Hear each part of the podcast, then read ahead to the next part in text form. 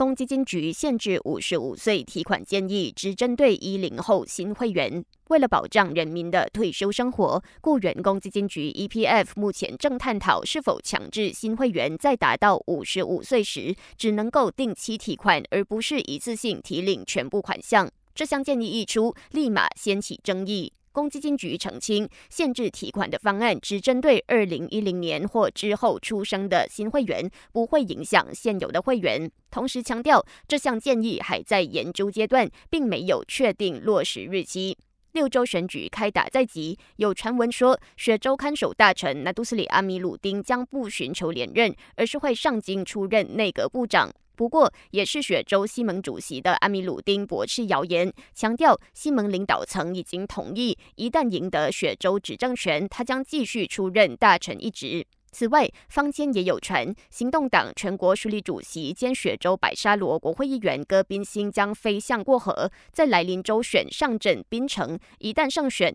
还会取代曹官友出任滨州首长。他的哥哥加日新证实，弟弟戈宾星的投票地址确实在槟城。不过，他强调，行动党中央领导层还没对此做出任何决定。随着周选脚步越来越近，各政党议席分配成为焦点。诚信党书理主席纳杜斯里沙拉胡丁预料，他们将上阵至少三十一个州议席，当中以雪州议席占最多，共九个。